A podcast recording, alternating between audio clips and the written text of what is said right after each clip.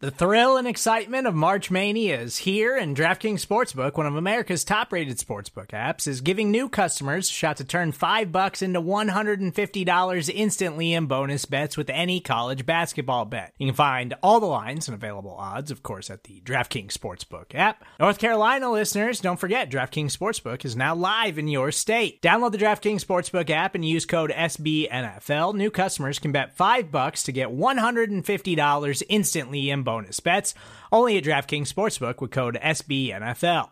The crown is yours. Gambling problem? Call 1 800 Gambler or in West Virginia, visit www.1800Gambler.net. In New York, call 8778 HOPE NY or text HOPE NY. In Connecticut, help is available for problem gambling. Call 888 789 7777 or visit ccpg.org. Please play responsibly on behalf of Boot Hill Casino and Resort 21 plus age varies by jurisdiction. Void in Ontario. Bonus bets expire 168 hours after issuance. See DKNG.com slash B ball for eligibility, deposit restrictions, terms, and responsible gaming resources.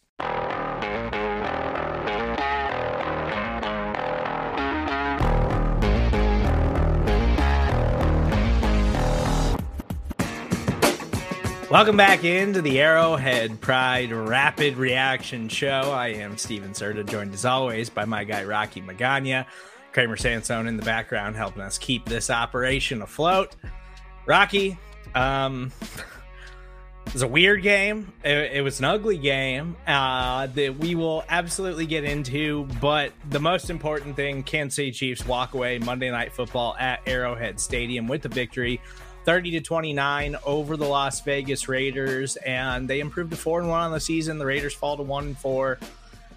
I was questioning myself all day long, thinking like I had too much faith in the Chiefs dominating this game, and like there was too many things that like I was questionable about, and, and wondering whether I was too over the top on board with the Kansas City Chiefs just dominating this football game and it played out exactly the way my my fears were creeping in all day long ahead of Monday Night Football. But it worked out. The Chiefs won in uh, really an entertaining game that was kind of is going to wind up having an asterisk because of some officiating calls and some bogus uh, decisions by the NFL referees that continue to be absolutely atrocious this season.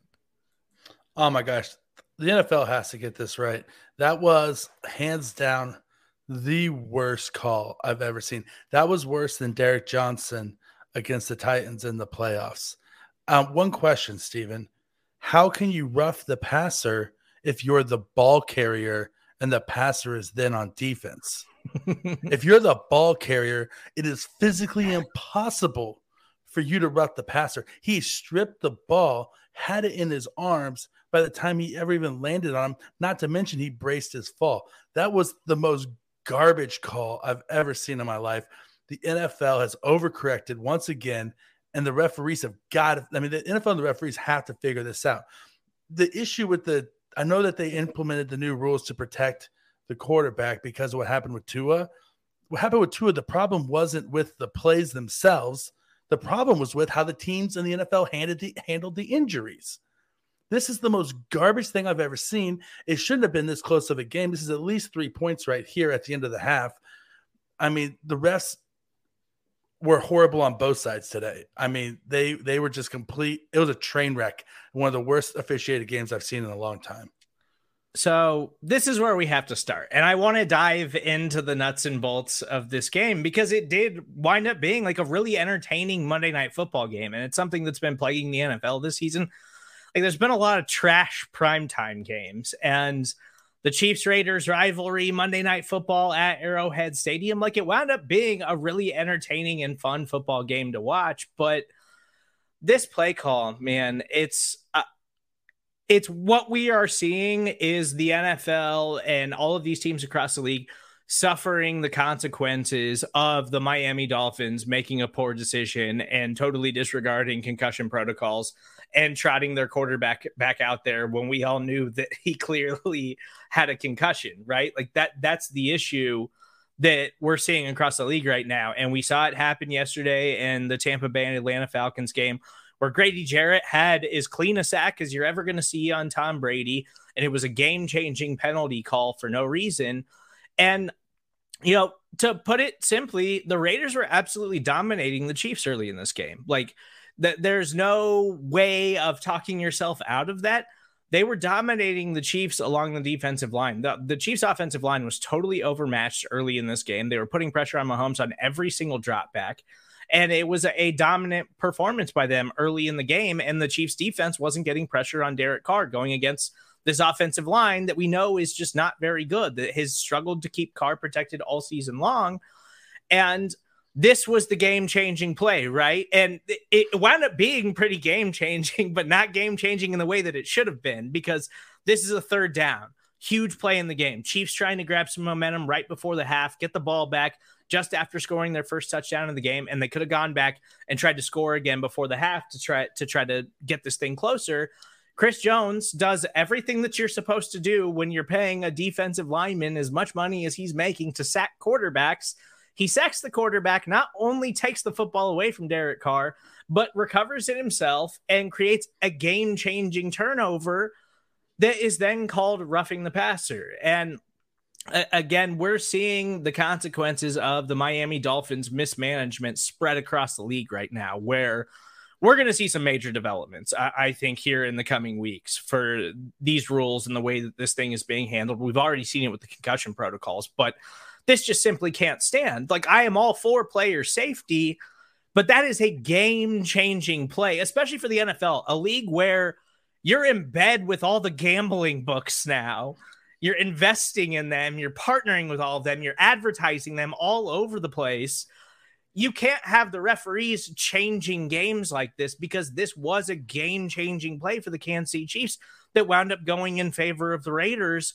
And I don't really know what else Chris Jones could have done here. You can see him on the replay in the background right now. Like he puts his arm down to try to brace from the fall to totally, you know, collapse all of his weight onto Derek Carr. There's nothing you can ask a defensive player to do who's going 90 miles per hour to hit a quarterback because that's what he's getting paid millions of dollars to do. There's nothing else you can ask Chris Jones to do in that moment than what he did, and he still drew a penalty somehow. You have a human elephant who has another human elephant trying to stop him from getting to a guy, and then you have him hitting that guy full force and trying to slow himself down. And not to mention, he has the ball by the time he touches the ground. You can't rough a guy if he's not on offense. And the second that there's a change of possession, you're no longer on offense. I mean, the, the problem with this is that the NFL has to they have to take action, they have to take it immediately, is because this is affecting the competition of the games and the and the idea of fair play of where the best team wins. It's not that these that these defensive players are going out and trying to, you know, clothesline a quarterback or, you know, take out their knees, you know, none of the stuff we used to see like 10 years ago. This is this is clean, fair play that is getting overturned and is affecting the fair play competition of football and, and calling into question the integrity of the game. I mean, the NFL is all about protecting the shield and all about protecting the integrity of the game. Their their integrity is in shambles right now from an aspect of, of, of rushing the passer. There is there is no consistency. There is there is no there's like players don't know what they can or cannot do. Um, I mean, honestly, I wouldn't be surprised if you see defensive defensive tackles start to pick up quarterbacks, hold them like a baby, rock them a couple of times, and then gently lay them in the turf like they were their mother. I mean, this is this is asinine. It's the it's the stupidest thing I've ever seen in my life. It is unbelievably stupid. Like uh, again, I am all about player safety. Uh, what the Dolphins did was absolute unbelievable mismanagement uh, of a player that is supposed to be like their franchise cornerstone into a Tua Tagovailoa and allowing him to re-enter that game. And then now we've got all this stuff coming out this week about the way they mismanage it and their team doctors are taking the full blame for all of it. But like I, I don't believe for a second that the Miami Dolphins like there wasn't some pressure from somebody in that organization to get Tua back in that football game.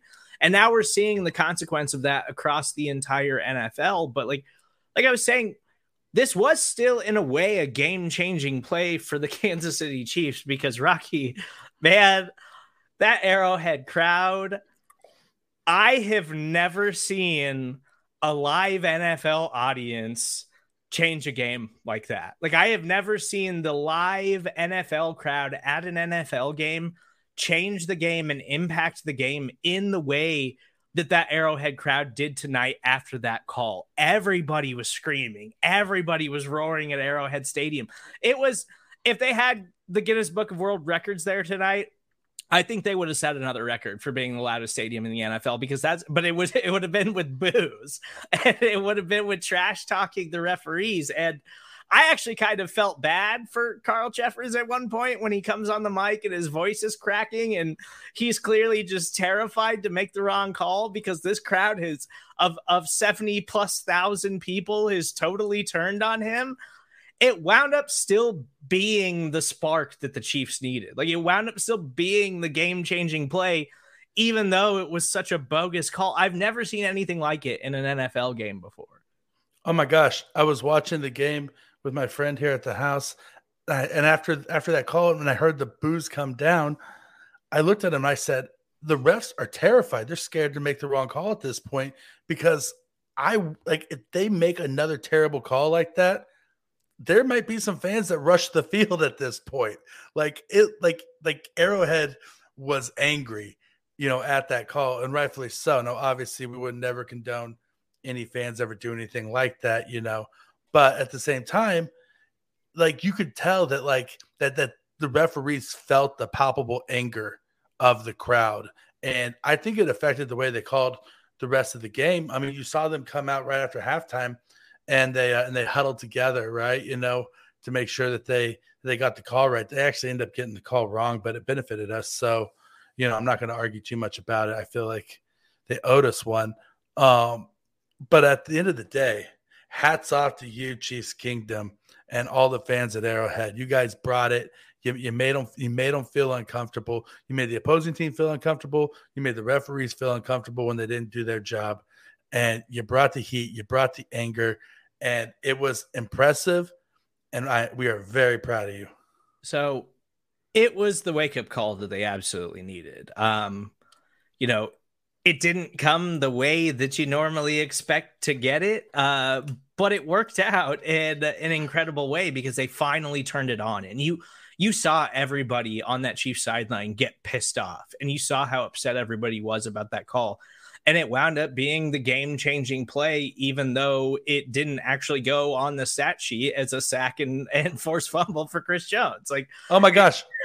Did, did you see andy reid? I've never seen andy so, reid that that angry in my life i looked at my friend and i said did Andy Reid drink a Diet Coke today? Because he is feisty over there.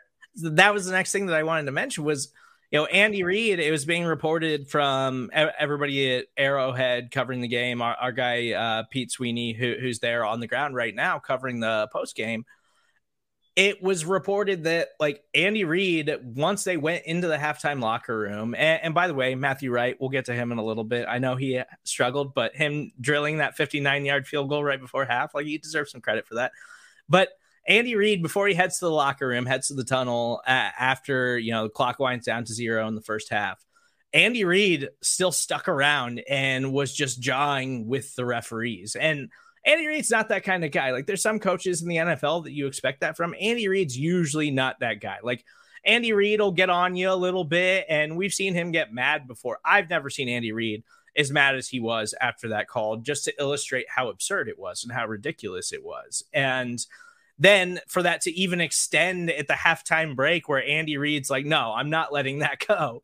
You're I'm gonna stop you right now and you're gonna talk to me. And then the Arrowhead crowd just carried that energy into the second half, man. It was it was unbelievable. It, it, it's one of the games where I regret not being there. I, I regret not being at Arrowhead Stadium tonight because I have never seen a, a crowd impact a, way, a game in the way that they did tonight. And you could feel it coming through your television for everybody that's just sitting around watching it at home. It was it was unbelievable. Like it was an incredible performance from the Arrowhead crowd tonight for the Kansas City Chiefs. Yeah, it was bar none one of the top three like like Arrowhead crowd moments. I think you know one of them being when uh when when when John Elway had back to back you know delay games because he couldn't hear the play call and the referees come over the announcer and tell the crowd to please quiet down so John Elway can hear the play. That's in the top three. But this by far, this this probably even tops that because of the consistency and the length of time of the, of the sound and the noise. And on, at home on the TV, you could just hear it reverberating through the TV screen. And anytime the referee turned on the microphone, you just heard a rain of boos pour down. And yeah, I mean, like, but it's a perfect point. Like, Andy Reid is not that guy. And for Andy Reid to get to that point, then you know that it has to be complete and total BS. So there's a clip going around on Twitter right now, and I want to make sure to mention it because I'm sure a lot of people are going to be talking about it. But Davante Adams, when he was walking off the field after this game, clearly frustrated after the Raiders lose, uh, shoved like a sideline worker. It looks like he's holding some kind of mic or, or a camera person, somebody who's probably a part of the television crew, just trying to do his job.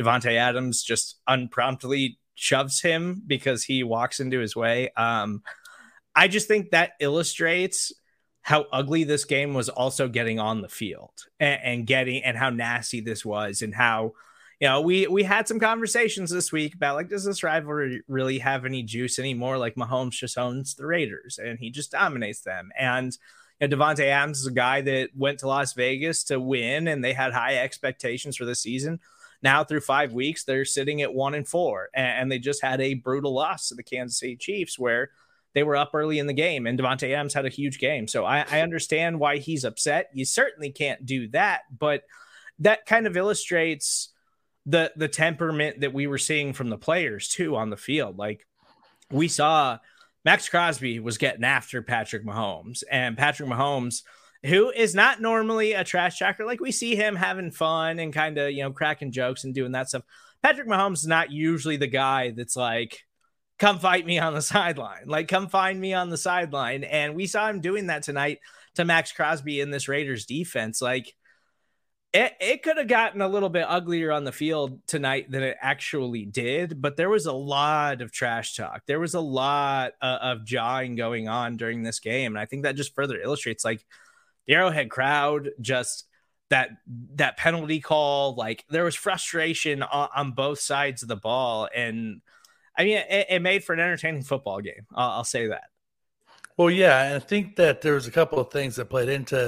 It was like a perfect storm with the Chiefs coming out flat.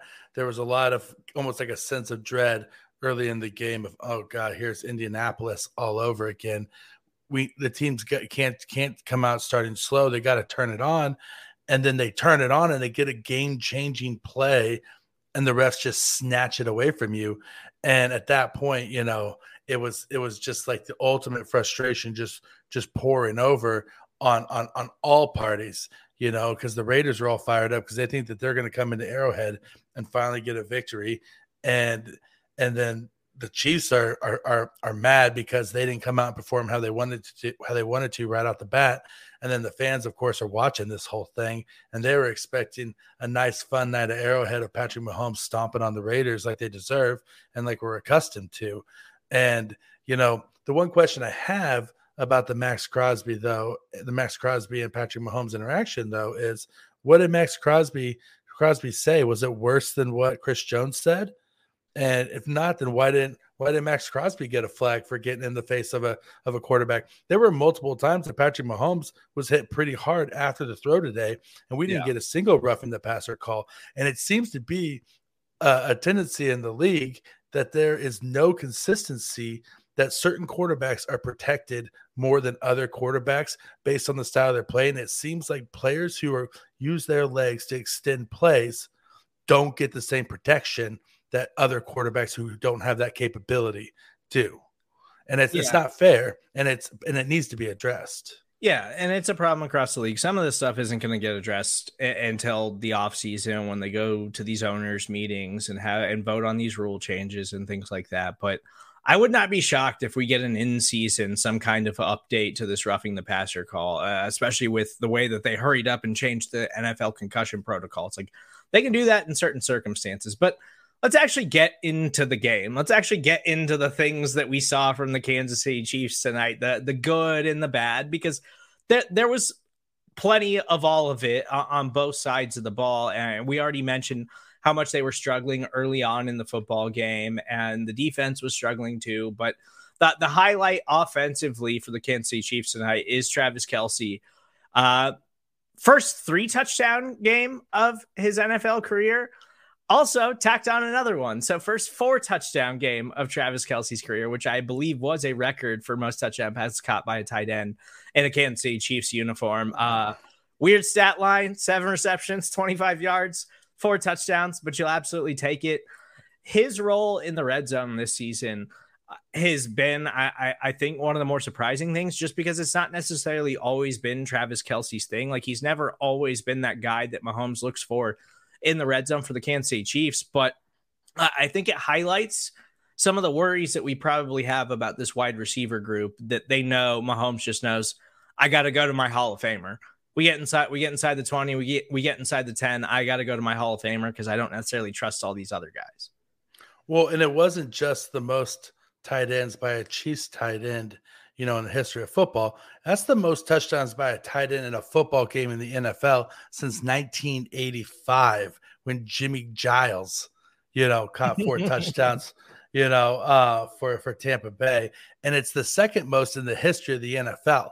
There's only there's only three guys besides Kelce who have caught four touchdowns in a game or more, and Kellen Winslow Senior has the record with five that he did back in 1981, and then and then it's Giles, and then Mike Ditka is the other guy who did it. And other than that, this is one of the greatest touchdown performances by a tight end in the history of the NFL.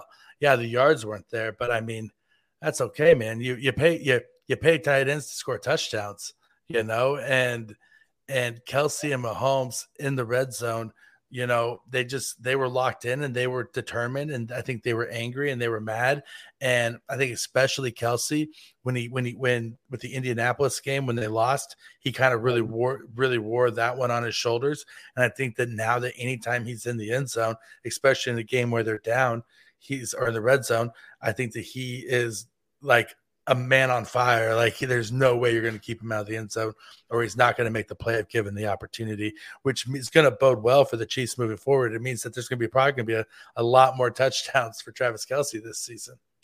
So that was the good tonight. And yeah, Travis Kelce was incredible. Didn't have a huge yardage total, but came up uh, huge. And every moment where the Chiefs absolutely needed it, Travis Kelce was there for Patrick Mahomes. So hats off to Travis Kelce. He put on a show tonight for the Kansas City Chiefs. But I, I do think it again highlights some of the worries about this wide receiver group. And I know Marquez Valdes-Scantling had an impressive game tonight. It was by far his biggest performance as a Kansas City Chief. Mecole Hardman had some nice plays and some big plays down the stretch for them. He's still clearly battling through that heel injury that's been bothering him for a few weeks now. And, he he came up slow on a couple of plays, had to go to the sideline, get worked on for a second, and then came back into the football game. He had a couple of big plays, but you know, at the end of the game where it's third and three, you have a chance to try to get a first down and try to you know put yourself in a position to seal this football game up by one point after the Raiders chose to go for two, which I don't disagree with, d- despite the criticism that the Raiders are taking right now. Like you, you go for the win when you can because you don't know if you're going to get another opportunity to do that. I, I never disagree with that, d- despite uh, you know my small understanding uh, of analytical football. I, I will always agree with that approach to the football game, but the Chiefs have an opportunity to try to seal this thing. I don't love the play call to Mecole Hardman. It wasn't a great throw by Patrick Mahomes, but I, I, think this game still further highlighted, despite the fact that you got a good performance from MVS, despite the fact that you got a good performance from Mecole Hardman, man, they still just don't have a reliable wide receiver that you can bank on that that can be that guy in those closing game moments where it's third and three. I need this dude to be open because I know they're going to put three guys on Travis Kelce in this situation because he's always my go to in these key moments of the game. And we still haven't seen that guy step up. Skyy Moore got, you know, worked in a little bit, but it seems like he's still a, a long way away from, from being a significant playmaker for this offense. And I, am starting to get worried about the wide receivers. Like I am legitimately starting to feel like their group of pass catchers is a red flag because I don't feel like they've through five weeks now, even sitting at four and one, you're getting ready to face one of the best teams in football next week in the Buffalo Bills. And I don't know if the Chiefs have the personnel to truly keep up with a team of that caliber right now on the offensive side of the ball. No, they don't. I don't. I mean, as far as wide receivers go, they don't. Juju made a couple of nice catches today, which was a nice, which was nice to see. Um, MVS and Mahomes for a second week straight, second straight week. They um they, they they linked up for a couple of plays, but then you saw MVS let another one go straight through his hands again, and it just seems to be a concentration thing. It's not a skill thing with MVS. It has to be a concentration thing. He just has too many drops. And th- like you said, and then third and three, like in what universe when you're thinking game on the line, third and three, have to get a first down, I'm throwing the ball to Mecole Hardman. Like that's that never enters anybody's mind. He's not that guy, and nor should he be. And I like I feel like he ran the route wrong when I looked at it. It looked like he cut it off too short. And Mahomes was expecting him to stretch it further to the corner, and he kind of cut it underneath. Um, but nonetheless, like he's not reliable like that. Like that's not he's not that guy. He's not the guy who's going to do that. And the Chiefs haven't ever used him in that way. You know, in the past, they've they like, he's never been that that that move the chains third down guy. And so the Chiefs have to find find that guy because they don't have him right now. And whether it's going to be in through addition or somebody stepping up, we'll have to wait and see. But I mean, the later the season gets, the more crucial having somebody like that's going to be. Yeah, and I think it, it's a, a question we still don't have an answer to, and you know we'll see as Skyy Moore gets more opportunities as the season goes on. Maybe he can be that guy, but this was what I was worried about heading into the season. Travis Kelce is playing as good as he's ever played in his NFL career. But once we start getting down the stretch and, you're playing these teams that you know you're going to see come playoff time, like I don't know who the reliable guy still is out, out, in this group of pass catchers through five weeks of the NFL season. And it is concerning for the offense as a whole. But I want to move to the defense. And uh, by the way, if you're in the comments, make sure you use hashtag AP Rapid Reaction Show if you want to get to any observations or questions or whatever. We'll try to get to them at the end of the show. Um, and make sure if you are listening on the podcast that you stick around afterwards. We'll have all the post game press conferences for you immediately following the show. Andy Reid is speaking with the media right now. And early in the football game, defensive lineman Turk Wharton was carted to the locker room. Andy Reid confirmed at the podium after the game that Turk Wharton did, in fact, tear his ACL. Uh, unfortunately, his season is over for the Kansas City Chiefs. It's it's a big loss. I, I think Turk Wharton is a very strong rotational piece along the interior of that defensive line who's shown some flashes for them. Um, and, and, it's a bummer for a young player who was really carving out a role for himself in, in this unit. But it is along a defensive line where the Chiefs have some depth, but it's it, it's something you always hate to see for any player in the NFL. It's really a, a, bummer for a guy who has really shown some improvement so far during his time with the Kansas City Chiefs. Yeah, I mean it's a tough break. I mean he's been a productive player for the Chiefs this year. He, I mean, I really like Turk in the run game, and I mean I don't know. You know, I mean, the Chiefs didn't play good run defense today, period. But I mean, they were playing pretty good run defense early on before he went out before he went out and got injured. So, I mean, it's going to be tough. I mean, they're going to have to find an answer and, find a way to to fill his snaps, you know, productively. Um, it's just it's just sad because he is a guy who was who's not ever been a top of the roster guy who's always kind of fought his way onto the onto this team and kind of earned his bread week in week out, which is kind of gutty play. And so to see him go out like that, you never to see a guy like that get hurt, you know. So, you know, hope he heals up fast. You know, we're excited to see him next year. Yeah, it's an absolute bummer. Uh, wishing Turk Wharton nothing but the best, and you know, hope he it gets back and is ready for Chiefs training camp next season and, and comes back better than ever. Um, sticking with the defense, I want to highlight something here that you know we were talking in the show and BK group chat about during the game. It's actually something that we talked about on this week's show on the Arrowhead Pride Podcast Network. If you haven't listened, you should absolutely go back and check it out. Um, Ron brought up maybe they should just put L'Jarius Sneed on Davante Adams because we were a little bit worried about the cornerback tandem of Jaylen Watson and Rashad Fenton. And listen, you've gotten everything you could ever hope to get out of Jaylen Watson this season. I don't care if Jaylen Watson gives up touchdowns. He's a rookie seventh round pick, and the plays that he's made ha- have more than made up for for the ones that he hasn't because of his status and where he's coming from in the competition that he is facing right now in the situation that he's been thrust into in this Kansas City Chiefs secondary. But Davante Adams absolutely shredded the Chiefs, and I think he only wound up with what three catches in the game. Wound up having three catches, like is like a Gabriel Davis performance from yesterday, where Davante Adams only had three catches. So you think, oh, three catches, Davante Adams, that's fine, but it wound up going for like 124 yards and two touchdowns because he just absolutely smoked you deep down the field and. I'm starting to really worry about this secondary. Rashad Fenton is I think, a fine NFL cornerback, but Rashad Fenton is a fine NFL cornerback when he's your third cornerback, when he's not the guy that you have to rely on to be out there on an island going against the team's number one wide receiver. And Davante Adams, no matter how you want to rank them, there's a lot of really good wide receivers in the NFL, but Davante Adams is going to be top three on virtually every list you try to make because he he's just that damn good. And Rashad Fenton has no business being on an island trying to slow down Davante Adams. Jaylen Watson doesn't either, but to Spag's credit, he did adjust during the game and did put L'Jarius Sneed up on Davante Adams. And so that's why where we saw him kind of go quiet in the middle of the game until he had that late fourth quarter long touchdown pass from Derek Carr that was, you know, a, a beautiful pass from Derek Carr. But I need to see the Chiefs do more of that because I know Spags loves to put these cornerbacks out on an island.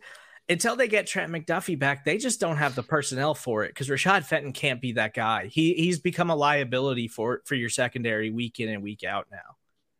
I mean, Rashad Fenton is a slot cornerback. I don't. Either, he has no business playing man coverage on the outside, especially against a wide receiver of Davante Adams' caliber. I mean, to his defense, you're setting him up to fail. That's a battle that he's going to lose every single time. That's a battle that Jaylen Watson's going to lose every time. That's a battle that Jalen Ramsey's going to lose 50% of the time. You know, I mean, like the cornerback is one of the hardest positions to play in the NFL because it's so reactionary. And then you put a guy who is not a top flight talent against one of the best wide receivers if not the best wide receiver in the NFL. Yeah, Davante Adams only had a, only had three receptions and he did have 124 yards today, but he also had another 100 yards and penalties that he that he that he generated. You know, he was a problem, you know, across the board. And right now, L'Jarius Sneed is hands down your best cornerback. And I know you like to blitz him.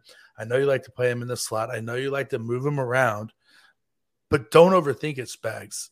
Like at some point, put your best player on their best player and then give them help over the top, especially in a game where you know Hunter Renfrow is not the guy who's going to stretch the field. Mack Hollins is having trouble holding on to the ball, and Darren Waller is out with an injury. Davante Adams is really all they had in this game. You take him away, and you take away their offense and you make them one dimensional where they just have to count on Brandon Jacobs to run the ball. So why not put your best defensive back on him and then give him help over the top? I mean, it makes no sense. And you talked about L'Jarius Sneed kind of manning Davante Adams in the middle of the game, and that was awesome until the end of the game. And you took the, the Jerry Sneed off of Davante Adams. No. He got a touchdown, and then he I, almost he almost won the game. So I want to talk about that because I think that Spags has actually been really good this season. Like I think Spags has been kind of forced into the situation that he's not normally comfortable in, where he's got to play all these young guys. And we we know Spags, similar to Andy, likes to bring them along slow and give them up an opportunity to really understand the defense before he really puts a lot on their plate. This season, he didn't really have a chance to do that. Like he just you got to put the bodies that you have out there and hope for the best and I think that Spags, for the most part, this season has actually called really good games, has actually been a really good defensive coordinator this year. But you mentioned it that touchdown to Davante Adams late in the game. It was Jaylen Watson, and it was it was a right coverage to his credit. Like Bryan Cook also was supposed to have the help over the top on Davante Adams on that play call. I just don't understand why in that situation with the game on the line, you need to stop why do you have two rookie players on Davante Adams? Why is Jaylen Watson and Bryan Cook the two that you trust to guard Davante Adams in that situation? And Adams just blew right past him. And Derek Carr dropped again a very, very beautiful pass that wound up going for a touchdown. Like it, it just is what it is. But it was like Sneed was doing so well. Why did we do that? Why did we change it up right there, Spags? Like what was going on? Like if it would have been um L'Jarius Sneed and Justin Reid on Davante Adams in that situation, that's the perfect call. Like you had the right coverage, like you said, you just had the wrong personnel. Like, like Spags, like, like I think just sometimes he just overthinks it so much, and and he's his own worst enemy at times. And you know, football is a complex game, but it's not as complex as as sometimes as he makes it. You know, I mean, like there there's only a certain number of zones on the football field, and only a certain number of places that a player can go. And you know that Devont in those situations, Davante Adams isn't going to be the guy who's running out in the flats. Like they're not ever going to send Davante Adams out in the flats. They're going to stretch the field with him and try to push the ball downfield. Hunter Renfrow is going to be their underneath guy. So you you, you don't got to worry about Davante Adams breaking anything off short on you. Okay, so then so then put your best guy on him and keep him in front of you so, and go stride for stride with him and limit his damage. And, and, you mentioned it, and Waller basically getting no run in this game. Like he left early in the first quarter with a hamstring injury and did not return, so he had no impact on this game at all. And I, I think that was key in Spags actually making the commitment to move L'Jarius Sneed to Davante Adams because if Waller was still in the game and played a, a, full game for the Raiders, I don't think there's any circumstance where Spags would have done that. I, I don't think he would have even considered taking L'Jarius Sneed off of Darren Waller because Darren Waller runs so much from the slot. So I, I, don't think that he would have done that. And so it worked in the Chiefs' favor that Waller went down early in the football game and had to leave with that injury because then Spags was willing to adjust and, and put Sneed on Davante Adams because Jerry Sneed is just their best corner right now. like it, it's pretty plain and simple. Like he is their best playmaking corner. And again, Jaylen Watson is giving you a lot, but you're also asking a lot out of a rookie seventh round pick. And I, I, think we had higher expectations for Rashad Fenton after the way that he's played over the last couple of years, but it's pretty clear that Rashad Fenton is a guy who can play well for your defense and can be an impact player when he's not the guy who is tasked with guarding the opposing team's number one pass catcher. Like he is a good cleanup guy who can contain all of the other guys who aren't Davante Adams. He just can't be that guy who's left alone on an island with Davante Adams. But man, what a football game. Whatever. Chiefs win, Rocky. Arrowhead was absolutely insane tonight. Uh, they walk away with the victory 30 to 29, improve to 4 and 1 on the season ahead of next week's absolutely massive AFC showdown against the Buffalo Bills at home. That's going to be another monster game. But we've got a lot of things to get to uh, from you guys uh, and your reactions during the show. Again, if you want to comment before we get out of here, you can hashtag AP rapid reaction. Um, Chiefs could really use a wide receiver, OBJ. I hope Chiefs can sign him when he's healthy. It would definitely improve the wide receiver corps. I'm not against that. OBJ is kind of doing this whole tour right now where he's just visiting NFL teams and taking his time and deciding, you know, who he wants to sign with and where he wants to go. And he is coming off of an ACL tear that he suffered in the Super Bowl. So I have no idea where he's at in his recovery right now. He was never going to be ready for the start of the regular season, but he could wind up being a guy who's available that signs in the back half of the season with a contender and you know, when he was with the Rams last season, late in the year, like he was an impact player for them. He's not the Odell Beckham that you know we're used to seeing, where he is a, a total game breaking, game changing wide receiver anymore. He's just not that dude, but he's still a solid NFL wide receiver. And yeah, I mean, the Chiefs don't have a lot of cap space, but if they could find a way to do it late in the season and OBJ is healthy, it's something I would at least take a look at, especially if these wide receivers don't improve anymore.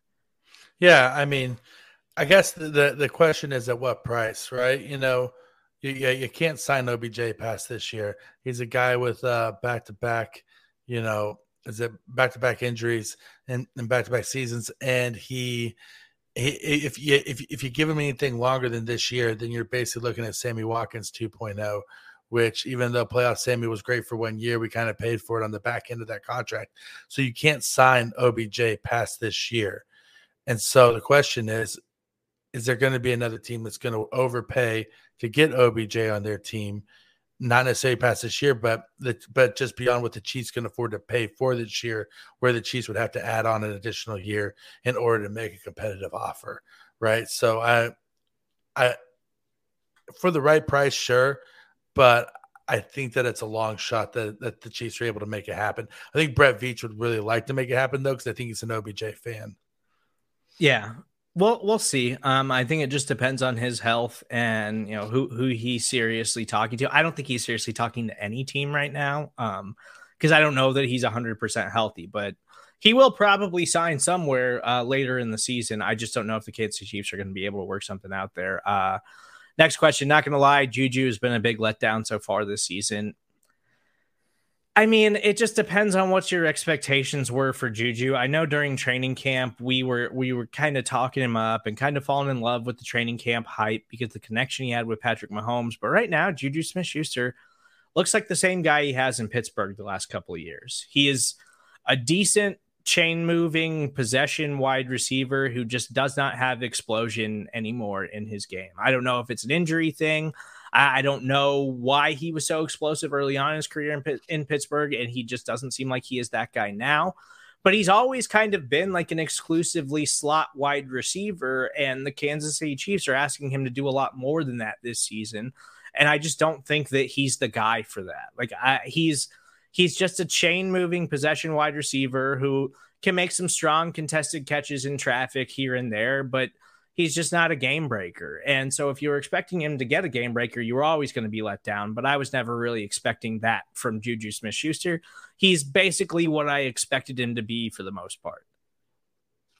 I thought Juju played admirably well, considering that he was coming into this game with a hurt hamstring. I thought he moved pretty well considering his injury. He made some tough catches today. Um, Juju's that guy, like you said, he's going to get you eight to 13 yards across the middle and he's going to make tough catches, and he's not going to get a lot after the catch. Um, Juju Smith Schuster right now is kind of like a a younger Jarvis Landry, you know, to an extent, and that's not a bad thing. That's not a superstar by any means, and he's not going to be a superstar. And so I think that you know maybe some Chiefs fans thought that they were going to get a wide receiver one in Juju Smith Schuster, and he's he's not a wide receiver one you know, in the traditional sense, but he is a solid quality receiving piece, you know. Like you said, though, he's just he's not that explosive guy. Next question thoughts on punting on fourth down and giving the Raiders the ball versus our defense that struggled tonight. Um, I don't like it. I'm not surprised. Uh, Andy's just not really super aggressive when it comes to that stuff. I will I will say one one thing that I brought up tonight, and we've talked about this a little bit before, Rocky. Andy Reid absolutely drives me crazy before half times because he never uses his timeouts under any circumstance. It doesn't matter what the game situation is. And, you know, after the bogus Chris Jones roughing the passer call and, and the Raiders drive down and they, I, I, think they got another field goal out, out of the series. Andy Reid could have started burning timeouts there to try to conserve a little bit more clock. And uh, I get heat of the moment in the game. You're frustrated and you're annoyed with that, and you're and you're angry that that bogus call happened. And you know, and then Patrick Mahomes, they get the ball back. I think there was like 20 seconds left, and thankfully yeah. you have Mahomes, and Mahomes got you into field goal range, and Matthew Wright hits that 59 yard field goal, so you feel a little bit better about it going into the break. But that's a huge issue with Andy. It's always been an issue with Andy. He doesn't conserve the clock before halftime to try to get scores, which we saw a couple of weeks ago when Mahomes got frustrated with Eric Bieniemy because they decided to run the ball and run the clock out. Mahomes said, "No, I want to score before half." Like, what are we doing? Like, that's just Andy Reid. Like, he is not going to be a, a super heavy, analytical minded head coach and play caller. He's never been that guy. Like, that's not who he is. He uses it to a certain extent. But Andy Reid is one of the most creative offensive play callers that we've ever seen. So more often than not, he's going to trust his intuition over the analytics. And so I don't blame him for that. He's had a lot of success doing it, but it pops up every now and then where Andy gets a little bit too conservative. And thankfully, it just didn't bite the Chiefs tonight because it could have seriously cost them the game. Yeah. I mean, and the thing that really, I kind of, it really gets on my nerves about Andy Reid beyond the, the not using his timeouts and letting the clock run down is he's one of the most creative play callers in the world until it's third and short. And then he seems to just call the wrong play. Like he at that point he just overthinks it. It's like he he knows he knows what play to call at every single down and distance, except for third and three or less. Like he's gonna try to like take that shot to Mecole Hardman. Like that was a that was a terrible play call. Like there was no reason for that. And then if you're gonna be one of the most creative play callers in the world, then go for it on fourth down. You got the best quarterback in the world. You're supposed to be one of the best play callers in the world. Put the ball in the hands of the guy who's going to win you the game, which is Patrick Mahomes. I would take my chances with the ball in Patrick Mahomes' hands to make a play over trusting the defense to get a stop every single day of the week. Like I, I mean, you have Mahomes for a reason. Like there's like I would I would go for it on fourth down so much more often than the Chiefs do. Yeah, it's you have Patrick Mahomes. It makes all the sense in the world. You have the ultimate game changing player who has proved over and over again that he can make miraculous things happen even when the play breaks down. And you leave things on the table when you choose not to attack it that way. And that's something Andy Reid struggled with his entire career. He's never been an overly aggressive coach when it comes to that stuff. And so it's not going to change anytime soon. It's I was annoyed by it, but it, it's something you just have to live with because that's who Andy is as a play caller and as a head coach at this point. So he's not going to change, not for any of us analytics nerds out there. Like we, we just know who Andy Reid is at this point. But again, Kansas City Chiefs win uh, 30 to 29, improved to 4 and 1 on the regular season. Head into next week against a massive game against the Buffalo Bills. Josh Allen and, and co coming to Kansas City. Looked really good this weekend themselves. So it's going to be a massive game at Arrowhead Stadium. If you're listening on the podcast page, please make sure you stick around after the show. We'll have all the post game press conferences for you. You can follow Rocky on Twitter at Rocky Magana. You can follow our guy Kramer at Kramer Talks. I'm Stephen Serda. That's where you can find me. Make sure you're locked into the Arrowhead Pride Podcast Network tomorrow morning for a new edition of the Arrowhead Drive. We'll talk to you guys then.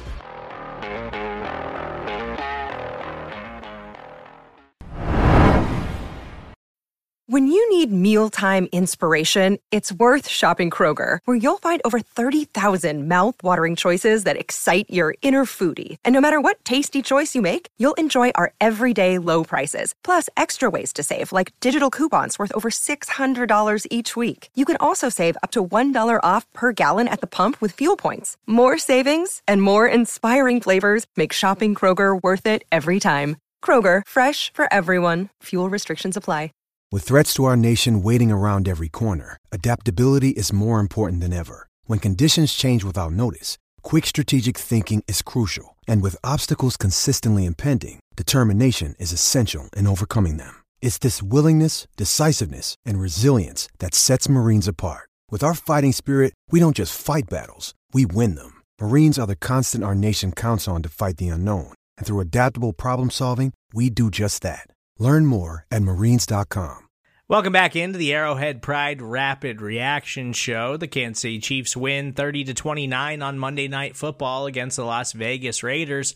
After the game, we heard from head coach Andy Reid, quarterback Patrick Mahomes, tight end Travis Kelce, safety Justin Reid, and wide receiver Marquez Valdes-Scantling. We'll go in that order, starting with Andy Reid. Bolton was off the charts um, with with uh, his tackling. I mean, it's going to be hard to find another guy in the league that you know, the tackle's better than Bolton. I mean, he's unbelievable. Um, and then Harris stepping at the linebacker spot. I mean, I can keep going with that, but offensively, Mecole um, just had some tough yards for us, man. Stepped up. They're they're trying to take Kels out of the game. Um, I mean, he had 25 yards and four touchdowns. So I mean, that's a pretty good day, but kind of a weird number. Uh, Marquez had some big plays for us. Juju Skyy stepped up at the end, had some big catch and runs for us um, Grady stepping in um, and, and, doing a nice job at the guard spot for us. So, all in all, it was just uh, it, you know it was a, probably a tale of halves. We, we played a lot better the second half, or at least the second part of the second quarter there, and then through the second half than we did uh, the first half. So, but nice. It was a nice win to get for sure. You talk about that? I'm sorry. Can you talk about that? What you saw when Chris Jones hit the quarterback? Um, yeah, well, I mean, I, I thought he had the ball, so I mean that's what I thought. But I, they get that's their job, so they, they do that. And it seemed like, obviously you don't want that play to go that way, but it also seemed like it maybe lit a little bit of a fire, over, over you particularly, but over, the- over the team. Did you see it that way in hindsight? That- that- Yeah, I mean, listen, uh, it's an emotional game, so what I thought wasn't, I guess, wasn't right. So, um, but it is what it is. Did you, did you feel that, that sense though? I don't sort of think you feel in the locker room at halftime, but there's some kind of energy coming out of that. Yeah, I mean, the guys, the guys felt the same way I did. So yeah, I, I think it gave us a little juice, probably. What was your message to the team coming into the half? Yeah, keep fighting. Keep fighting. We were we were getting that momentum, going the right direction, and and battle. We, we were getting the ball the second half. Uh, uh, make sure the offense does a good job, and then defensively, just keep after him, man. Just keep attacking and, and fighting was the main thing. Just uh, you know, that's uh, that was important. It seemed like you guys were better rhythm, rhythm when you came out in the third quarter. Uh, as far as say, what, what maybe you need to Yeah, the first drive I thought was good. They, you know, they were playing some man coverage on us. Um, the run game was just kind of going okay that first half, or at least the uh, first quarter and part of the second quarter. But we felt like we could bear down with the run a little bit more and um, get some positive yards there. So we started with that, and then kind of built in some of our play pass and uh, quick game off of that. Had some big plays. Marquez had a couple nice, nice grabs. At a certain point, did you say, you know, has it going, let's kind of lean into what he's doing for us? Um, yes, well, I mean, he, he was doing well. I, I mentioned to Dan that it's a that veteran, you know, that veteran uh, leadership that he brings to the table, and also being patient. So he just he, he kind of pumped the brakes and uh, waited till the line got take, uh, took care of business, and then he hit it from there. So he showed great patience there. Um, well, I thought it was the right thing to do. I would have liked to have completed it, but um, we were we didn't get that done. I thought it was important. I mean, points were important, period. But I thought going for two was important. And another decision to the, uh, punt. What was the back of the play and, and taking that decision? Was it a gut feeling thing too? And trust in the defense there. So yeah. Coach, as long as you've been there, I don't believe I've seen you as, as maybe annoyed on the sideline following the Chris Jones say. you guys are trying to get me fined. I'm not going to buy. I'm just not, I'm not going there. I mean, I can't. I can't. Uh, I got it off my chest, and he he got it off his chest. So he he made the call he made, and I got what I needed said. With, with what happened with the great Jarrett playing Tom Brady yesterday and all of the reactions, and we assume the two-way hit for two weeks before, how, what concerns do you have about the way roughing the passer is being efficient? Yeah, listen, I I'm into the league. I'm on a couple committees there, and I so I, I I understand protecting the quarterback. That's important. It is important. There's a fine line, right? I mean, we we've just got to sort that out. But these guys, I mean, you know, they work their butt off to do a good job for us out here. And, um, you know, and the league spends time doing it and looking at it, and so. But you know, there sometimes there's a point where uh, you got to let guys play, and we've just got to find where that happy medium is. A couple more. Point of clarification, you seem to suggest that were told that would not have been roughing the passer had Chris Jones taken the ball from him, didn't have the ball, he said that uh, no, it was the weight that he put on the quarterback. You know that he slammed slammed his weight on the quarterback's body. And there were a couple plays that, that I, I don't know if any two guys on the field, other than Patrick and Travis, could make together, right? And I'm sure you're just about out of superlative for that, but describe the examples if you to be able to rely on that and and Travis continues to succeed. Yeah, no, he, he yeah, they work so well together, and um, how they play off of each other, I think, is big. They uh, that doesn't always happen in this league where you find a guy that you can that you have that mojo with, there or whatever you want to term it. So, okay. Kelce has two touchdowns, now three touchdowns, what's going to give him that fourth one?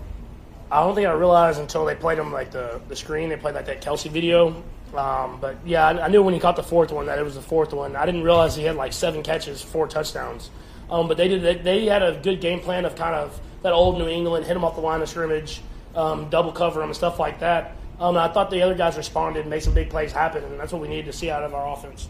Patrick, how do you guys harness the anger from the Chris Jones roughing the passer penalty to where it actually leads to better play in the second half? Yeah, I think uh, there was anger of just kind of how we had played up until that point. I mean, I feel like they were the physical team; they brought the, the fight to us.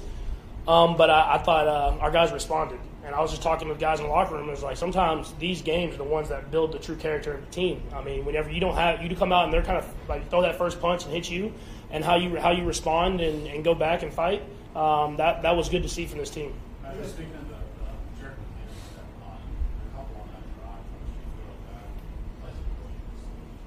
Yeah, I mean, we have three running backs. I mean, really four uh, that can go out there and make make plays happen. And um, I think you see every week it's kind of someone different. And uh, Jet's a guy that's, I mean, he's been here. He has that attitude. He'll come down and pass block, run, whatever you want him to do, catch the ball in the backfield. Um, and he kind of set it, set it off where they got the sack and kind of backed us up again.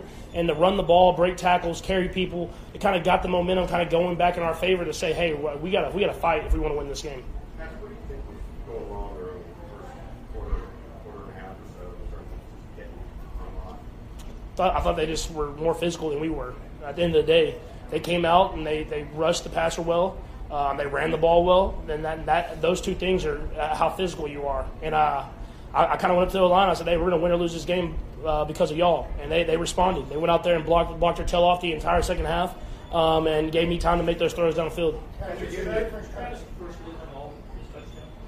No, on the first one, um, it was actually Juju, and we how the play turned out. Marquez kind of got pushed down a little bit, so I was going to throw to Juju.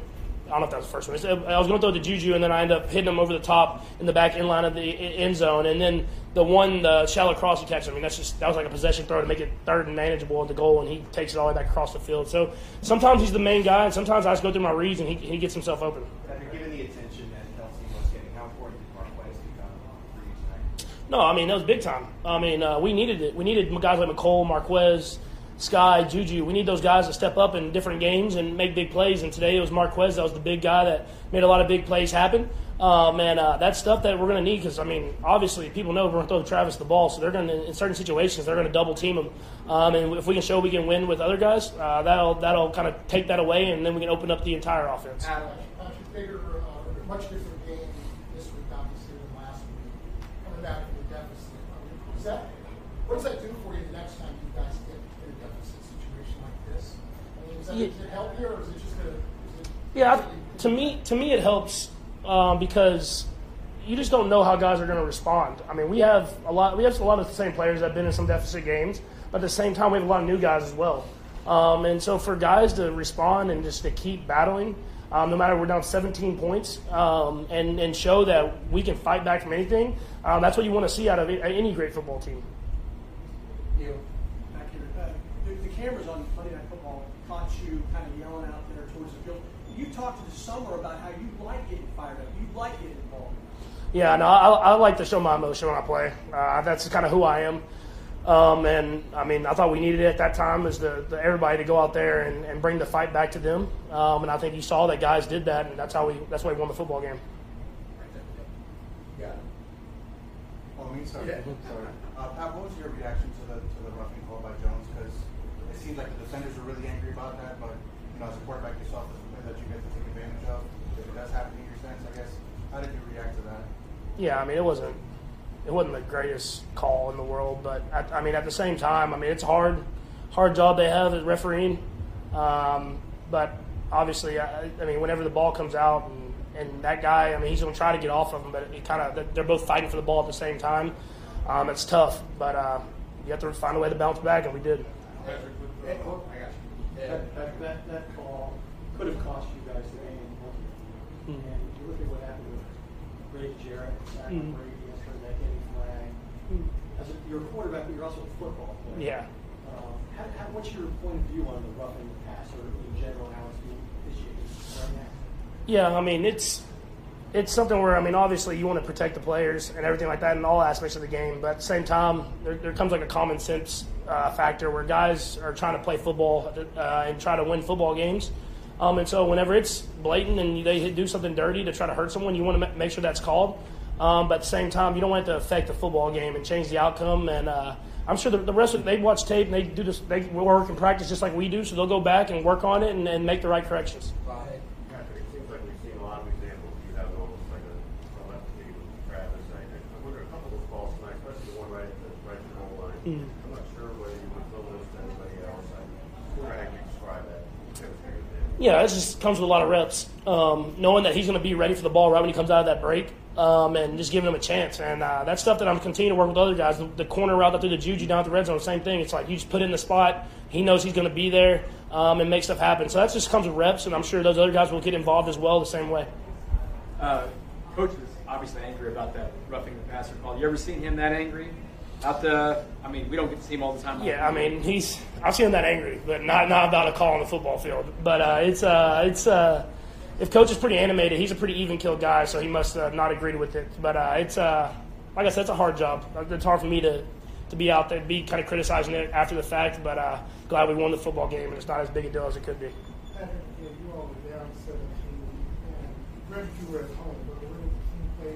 Patrick, you, know, What does a game like tonight, especially going down to the wire the way you where?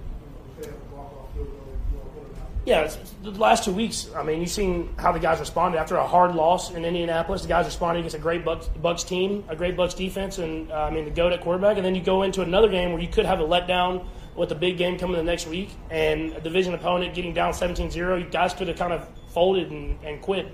The guys responded. They came back. We won a game, and now we'll have another test this next week. So I'm, I'm excited. I mean, we had a hard schedule, and it's going to build that, that grit and that toughness that I think we'll need as we get to the later part of the season. Last week, uh, before the incident happened, they have uh, like we wanted to go for it and you decided to do it with nine or field goal.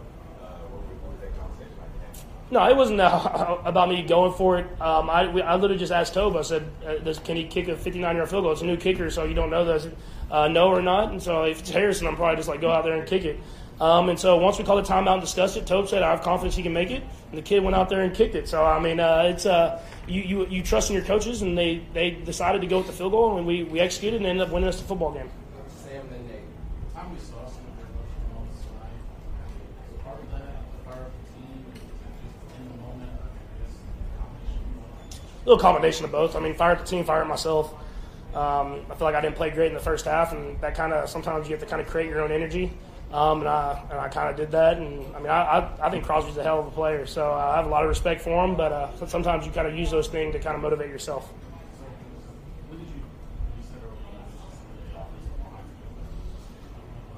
That was like in the first, right the second quarter. I mean, I think I was after the Chandler Jones kind of got around me, and I just challenged them. I was like, "Hey, we're going to win or lose this because of y'all. I mean, they're playing man coverage. We have to you know, attack downfield, but you're going to have to protect." Um, and they responded. You, you saw from like the end of the second quarter on. I mean, those guys kind of held those guys at bay, and those are some great pass rushers. So you like to see that out of a, a veteran offensive line now. I was going to ask a similar question, but to that point, actually, when you make the challenge, what do you do with yourself? How did you feel like did you have to make adjustments and improvement in your footwork in the pocket, or uh, is that something where you sort of see progress from what you did in the offseason? Yeah, I think we just took we went back to, to the plays that were going to have success. I mean, we had a game plan in um, for certain defenses, and they came out with different ones. Um, and so that's like that old New England way. When that Patrick Graham's from New England, and he, always throws you a different pitch. It's never going to be exactly what you see.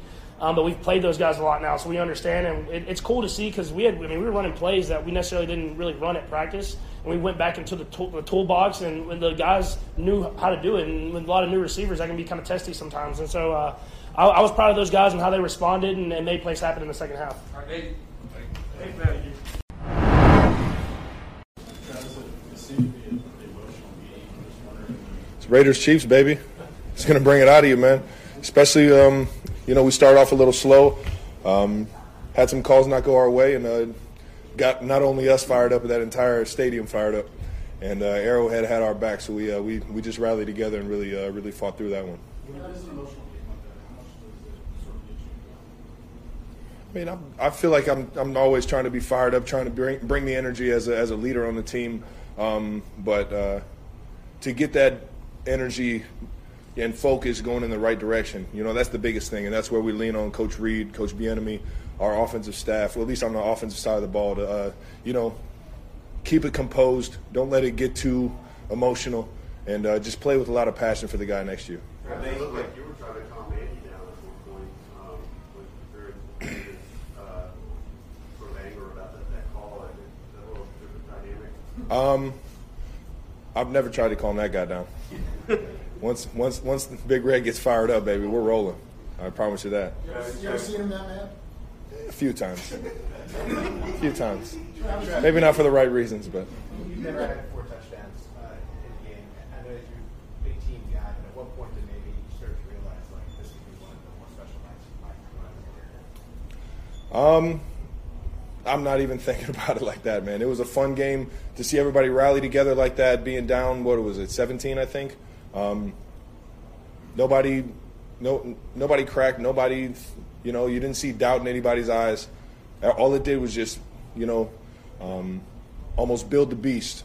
You know, made us made us kind of uh, rally together, cir- circle the wagons in a, in a way, and just uh, and fight for each other. And uh, when you see that out of us, man, it's um, we know we can play some good football when, when we when we have that kind of mentality. Uh, so been part of teams that come back from deficits in previous years, but this was the first time for this group. Mhm. Any part of you wondering how this group would do in that kind of situation? we got a lot of hard workers, man. And and on top of that, we got a veteran offensive line. We got a, a veteran quarterback, the best one in the biz, and um, a lot of a lot of receivers that have been in tough positions before. Marquez had an unbelievable game. Uh, can't say enough about his work ethic and, and what he's brought uh, to this team, both as a mentality and as a and, and just as a veteran leader. Um, and then you see Juju making big plays downfield.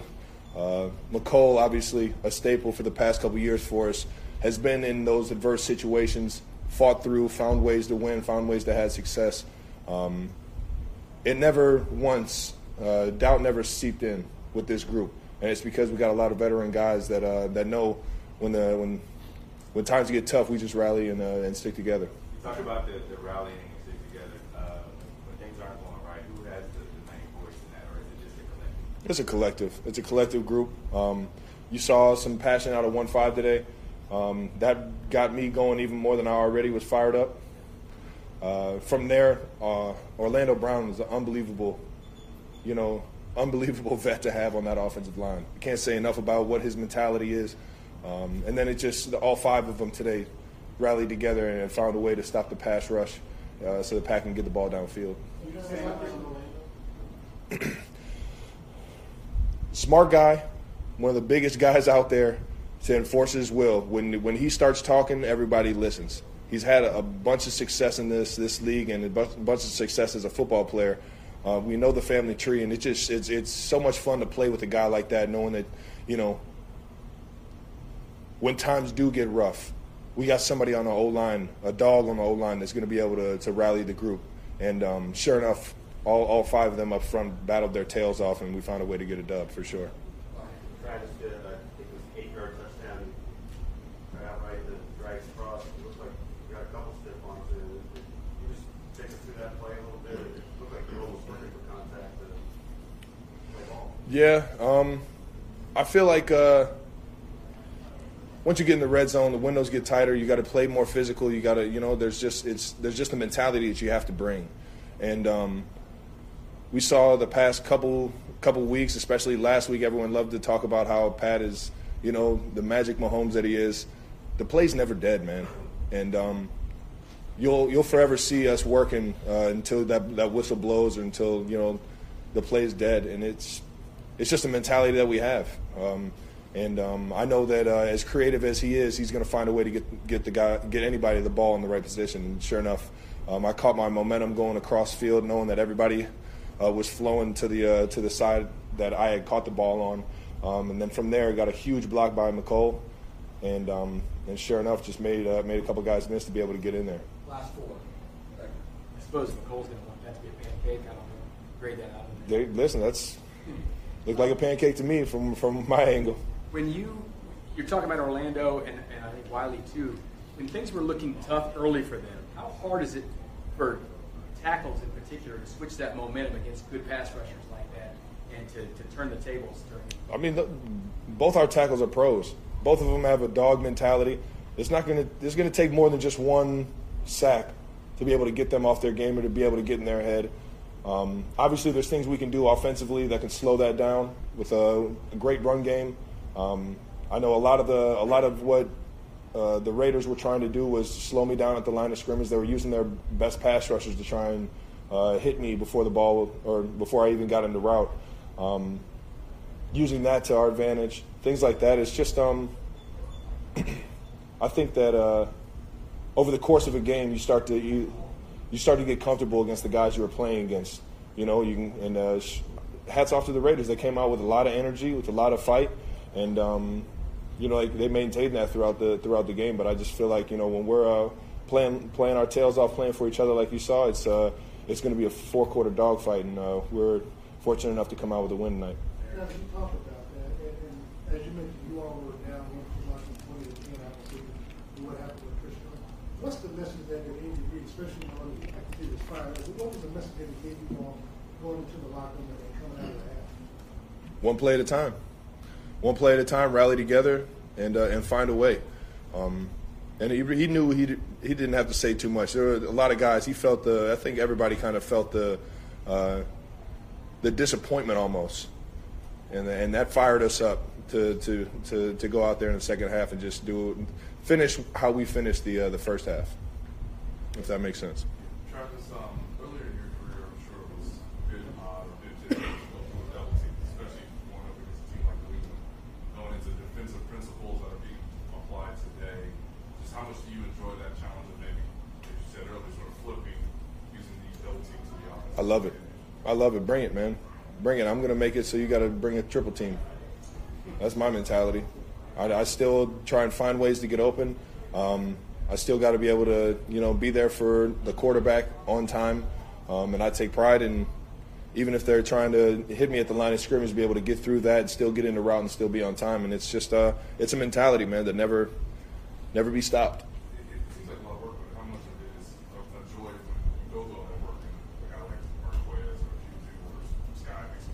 Oh man, it gets me fired up. Gets me fired up because then I can talk. Said. Then I can talk smack to the talk smack to the guys to the two that are guarding me, saying, you know, you might want to go to your defensive coordinator and uh, switch it up here, bud. Last one. You've got a lot of records, Travis, and a lot of short lists, but four touchdowns, there's tight ends, only four, three others have done it. Guys like Mike Fitzgerald, so how special does it feel to be in it? I mean, um, kind of piggybacking off of what I said last week when I uh, when I went up to number five on the the yards list. It's I've been so fortunate to be here and and, and reap the benefits of Coach Reid, these, this offensive staff, my tight end coach Tom Melvin, um, and then obviously great players like a Patrick Mahomes or a Alex Smith or I got to see Jamaal Charles earlier today. It's just you know I've been so fortunate to be here and. Um, I think it's a, it's a mentality to, to never let a day stop, never let a day, you know, or never let a day slip by that you're not working your tail off for the guys around you. Um, and it's uh, it in my mind, it, uh, I'm I'm gonna have that mentality and, until I hang these things up. And you know, wherever I land on all these lists that you guys keep bringing up, um, that'll be, it'd be it's pretty cool to just be in, in talks with them. All right, thank you. Thanks, Travis. Have a good one, John. Justin, your first uh, time in a uh, Yeah, uh, definitely lived up to the rivalry that I've been hearing about all week. I mean, give credit to them, they came in and played a tough game. It was very physical. Um, definitely wasn't pretty, but all W's count the same way. Um, so found a way to stick it out and get the win. There were some big plays, of course, you a couple big hits, I guess, back to back with uh, uh, Josh Jacobs. Yeah, I mean that's the rivalry right there. I mean it's coming downhill. Um, I think he did a great job today. He ran the ball really hard.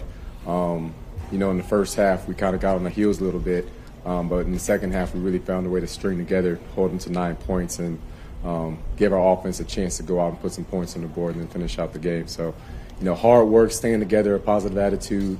Um, give credit to the culture of this team that we didn't start falling apart on each other when things didn't look ugly. Found a way to battle through the adversity and come out on top. Doesn't it describe the emotional impact of the penalty the Obviously. Yeah, you know, I, I like. I understand what the officials are trying to get do, make the game a safer game for the quarterbacks. I think that that was just a unfortunate situation because the ball came out. It was a fumble, um, and then Chris was going for the ball and he recovered it. You know what I mean? It's just inadvertent that he ended up landing on the guy, and I didn't agree with the penalty. Um, but you know, we don't control how the game is officiated. We only control how we play. So we had to come out the next um, the next play and just keep battling. Does it feel like it was a spark a little bit? Yeah, yeah. Um, I think it energized the atmosphere. I think it energized the team that we got one took from us. Um, and then at that point, you just got to band together and find a way.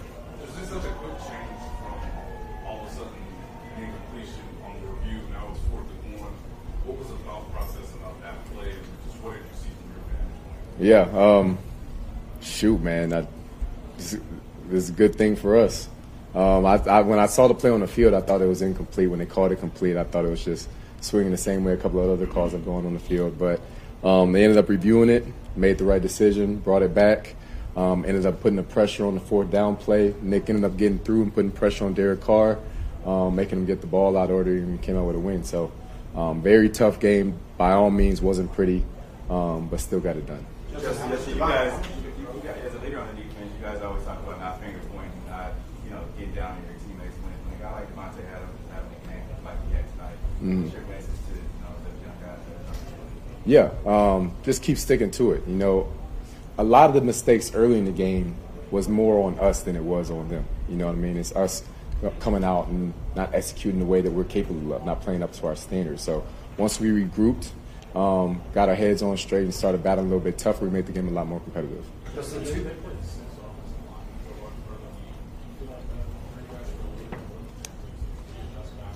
Yeah, I thought it was a little different. Um, I know 83 went out the game early. I'm not sure what ended up happening with them. Um, but they definitely wanted to establish the run. Um, they wanted to make it a point running behind 28. Um, and, you know, it took us a second to adjust to that. But then we ended up coming around and switching up our play calling in order to combat it. Last two, Todd. Justin, two weeks ago, you guys had a chance to finish off the game in Indianapolis and weren't able to get it done. So, what does it say about this defense and how do you feel today to be in the same position to get it done?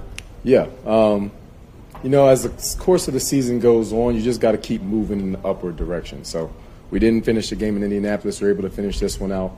Um, we can come out next week. Got a big challenge in front of us with the Buffalo Bills. Um, definitely got to start faster than we did today. Um, don't want to peak too soon, but as long as we keep moving in the right direction, I think we're going to head to places that we're ready to go. Justin, this came down to a final defensive drive at one point. What was the temperament of the team at the moments that sort of led you guys having that play success? Yeah, so um, we take it back to training camp.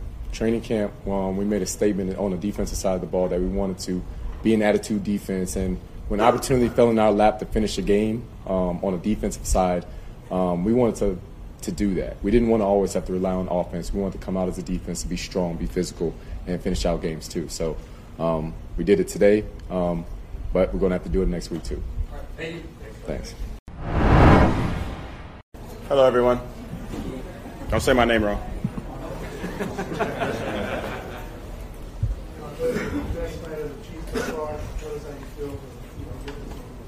Yeah, I mean, obviously, um, it was it was good to go out and get this win on my birthday. So, you know, um, throw that in there. Uh, but no, it was uh, it was good um, being able to you know bounce back after being down 17-0 to a good football team.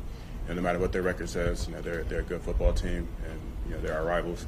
So they came in you know, ready to play, and we were able to you know, bounce back and get through that. It seems like the success with is started a little bit last week and kind of into tonight.